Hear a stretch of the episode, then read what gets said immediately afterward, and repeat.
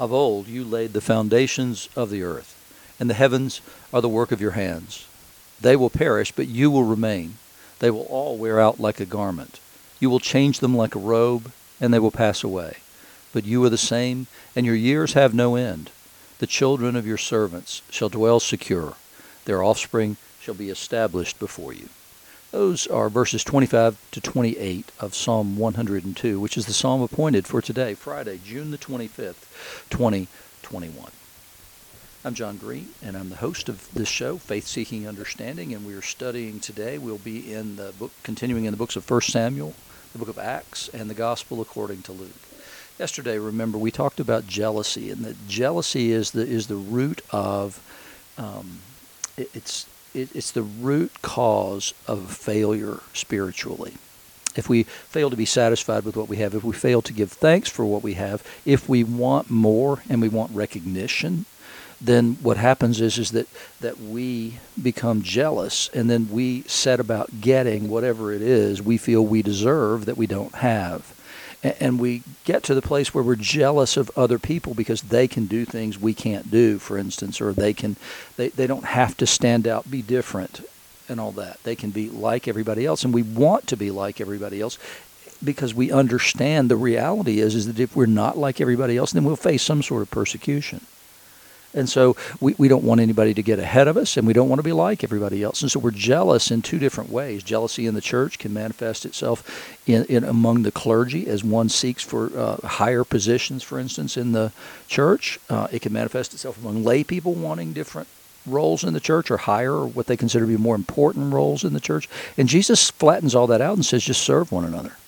It's as simple as that. Just serve one another.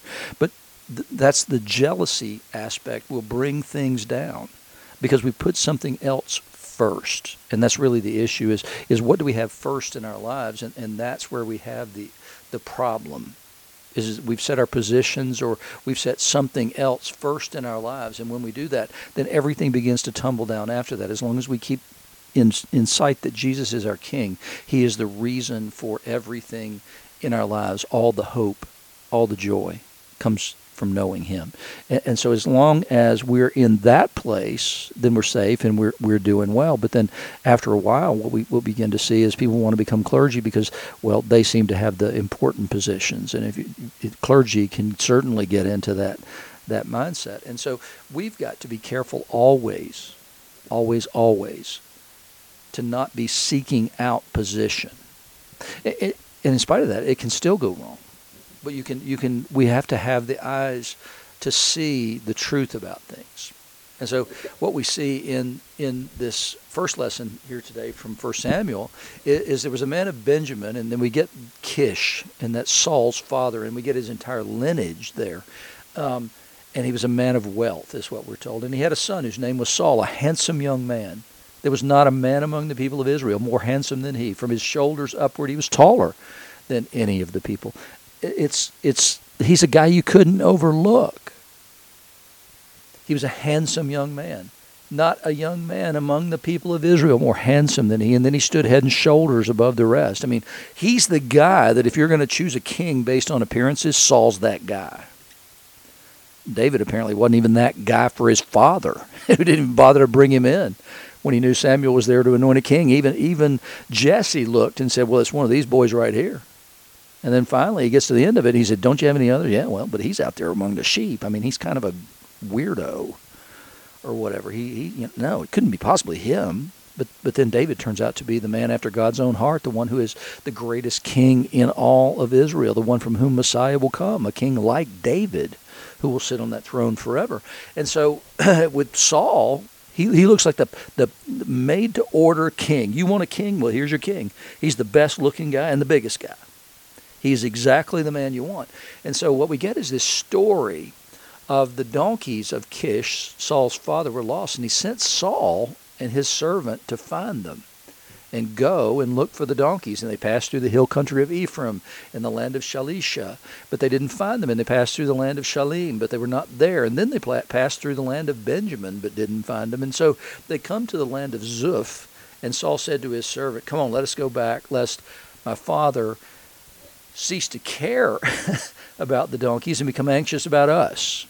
I mean, he's a good son, right? I mean, it's it's not like hey, I, I, I don't want um, to, to let my father's concern about me override this. We'll, we'll, we'll figure it out. And then the servant says, Wait, but there's a man of God in this city, and he's a man who's held in honor. All that he says comes true. Let's go down there. Perhaps he can tell us the way we go. And Saul said, But if we go, what do we bring him? For the bread in our sacks is gone, and there's no present to bring to the man of God. What do we have? Remember what it said about Samuel's sons? They were men who took bribes if you get a word from the Lord, the big the, uh, somebody one time I can remember a question being asked: What's the difference between a prophet and and a, a fortune teller? And the answer should be, one of them does it for money. I mean, that's the quick way to determine which is which. Are you a person of God? Are you charging for it for what you have to offer? And if you charge for it, then we already have a problem. Because if the Lord's telling you something, then, then He didn't tell you to go seek out money to get that or to give that word. And so the servant said, Well, I got a quarter of a shekel of silver, and I'll give it to the man of God to tell us our way. And so Saul said to his servant, All right, well said, come, let's go. So they went. And they got there and they met young women coming out to draw water and said to them, Is the seer here? And they're happy to help Saul because he's big, good looking, He's everything you could want, right? And here we are at a well. And so we, we get these Jewish men going to wells, man. They meet women there. All kinds of crazy things can happen. Ask Jacob, ask Moses, and then ultimately ask Jesus when he goes to the well in Samaria. But here they say, yep, he's ahead of you, just ahead of you. Hurry. He'll come just now to the city. And they give him all this information about where he is and what he's doing and where he's going. And so they find him and they go and as they're entering the city, they see Samuel coming out towards them on his way up to the high place where the people were offering sacrifices. It, it's he is is he a prophet for hire? No, is the answer. His sons were, but he wasn't. He was a true man of God. But Saul's presumption is is that we got to pay this guy to tell us what we need to know here. It, it's an odd thing, but you can see the setup coming, right? Because God said, "Give him a king," and then you know, in a couple of days, He fulfills the prophecy that He gave to Samuel about this king that He's going to show him, and it's obvious he's the big, good-looking guy. But what's obvious to men is frequently not true and not right. It's the reason God tends not to pick necessarily the firstborn which is the, sort of the, the birthright. No, well, not with God. You're not my firstborn. And so he, he chooses whom he wills. And sometimes those people don't look quite, you know, like the, the studs and the, um, the ones that, that you would think God would choose. It's an interesting thing, you know, to see who God chooses. And, and one of the things that he does in choosing the disciples when Jesus comes is that he chooses these fishermen. Well, they had already not been chosen. These men had, had grown up around the synagogue and around seats of learning. They were pursuing knowledge concerning the kingdom of God and the coming of the kingdom, and yet they had been not accepted into the great rabbinic schools. Therefore, that, that's the reason they had other occupations. They had not been chosen by the rabbis as particularly able men. You know who was? Saul, who we know primarily as Paul because in Greek, Saul actually means a little boy who swishes his rear end when he walks. And so Paul is a much better word. Now, Saul in Hebrew means asked of God.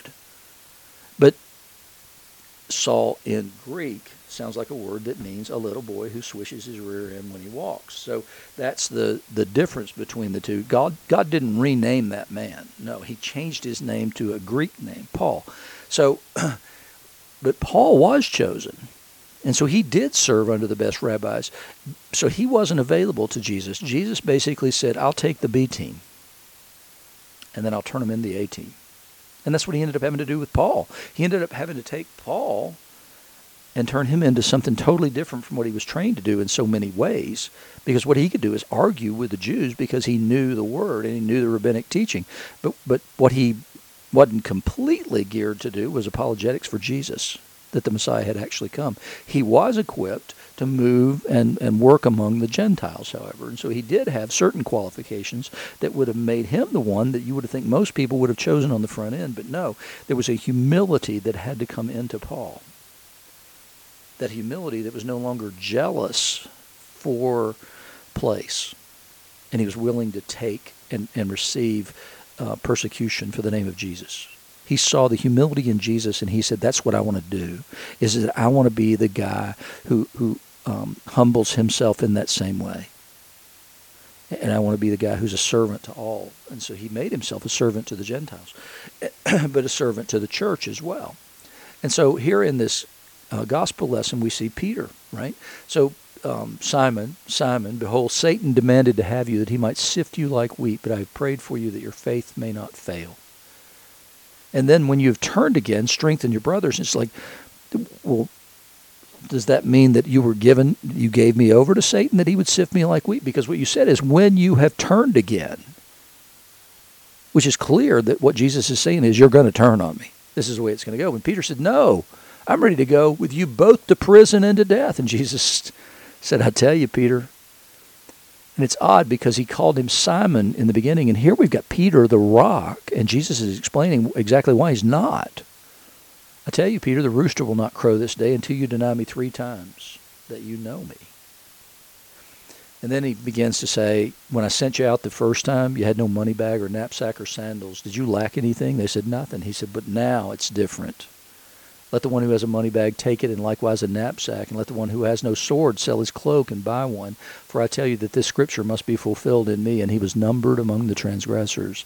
He said, Things are getting ready to change. It's getting ready to get ugly, fellas things are going to be very different here in the next little bit. And and he says, um, what's written about me has its fulfillment, which means it's about to happen. And, and they said, look, hey, here are two swords. You just see Jesus' head slump into his chest at that point, right? All right. It's enough. You know, they missed it. They missed the point. They missed the whole thing.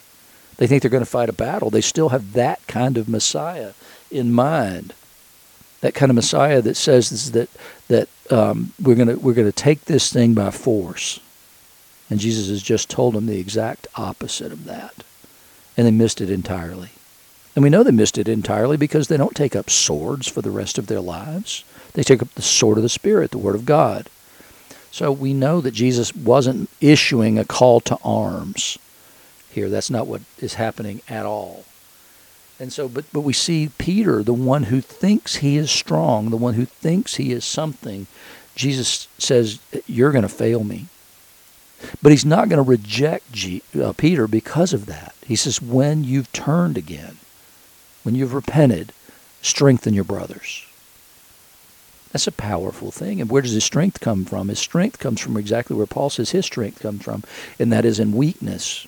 Peter's strength will be his weakness in the fact that Jesus raised him back up after his own failure.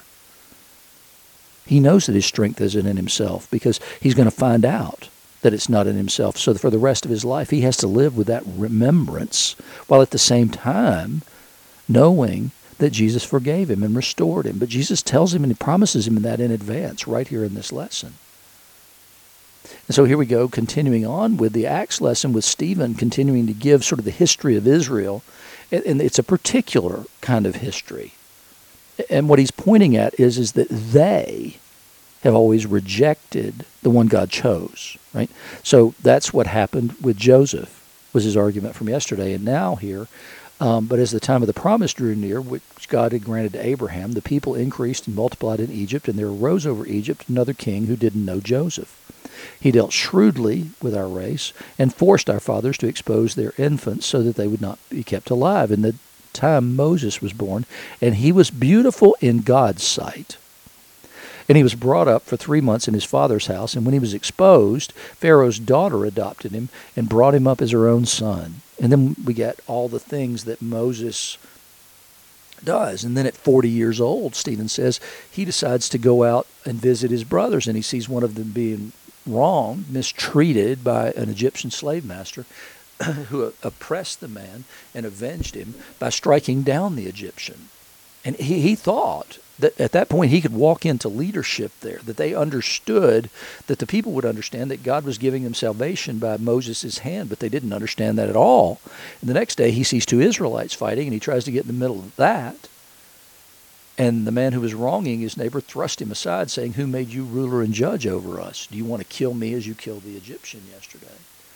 And at that retort, Moses fled and became an exile, where he became the father of two sons, which means he was rejected by the people as their leader.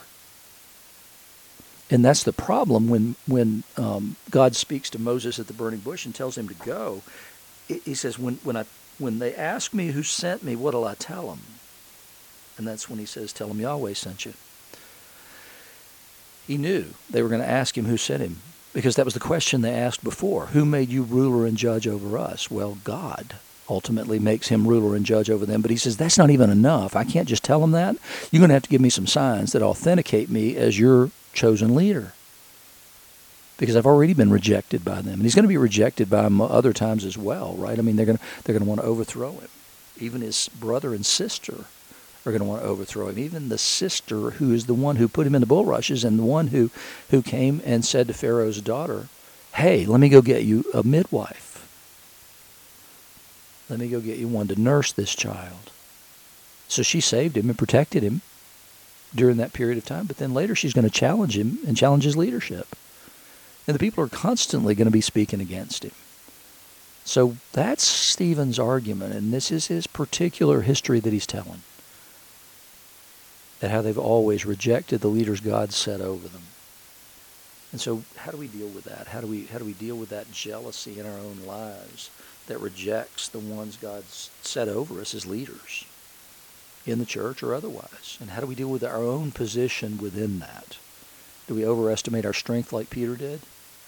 Or do we rely on him in all things and for all things? Do we do we stretch and reach and, and strive for position or do we do we accept and rejoice in what God's given us.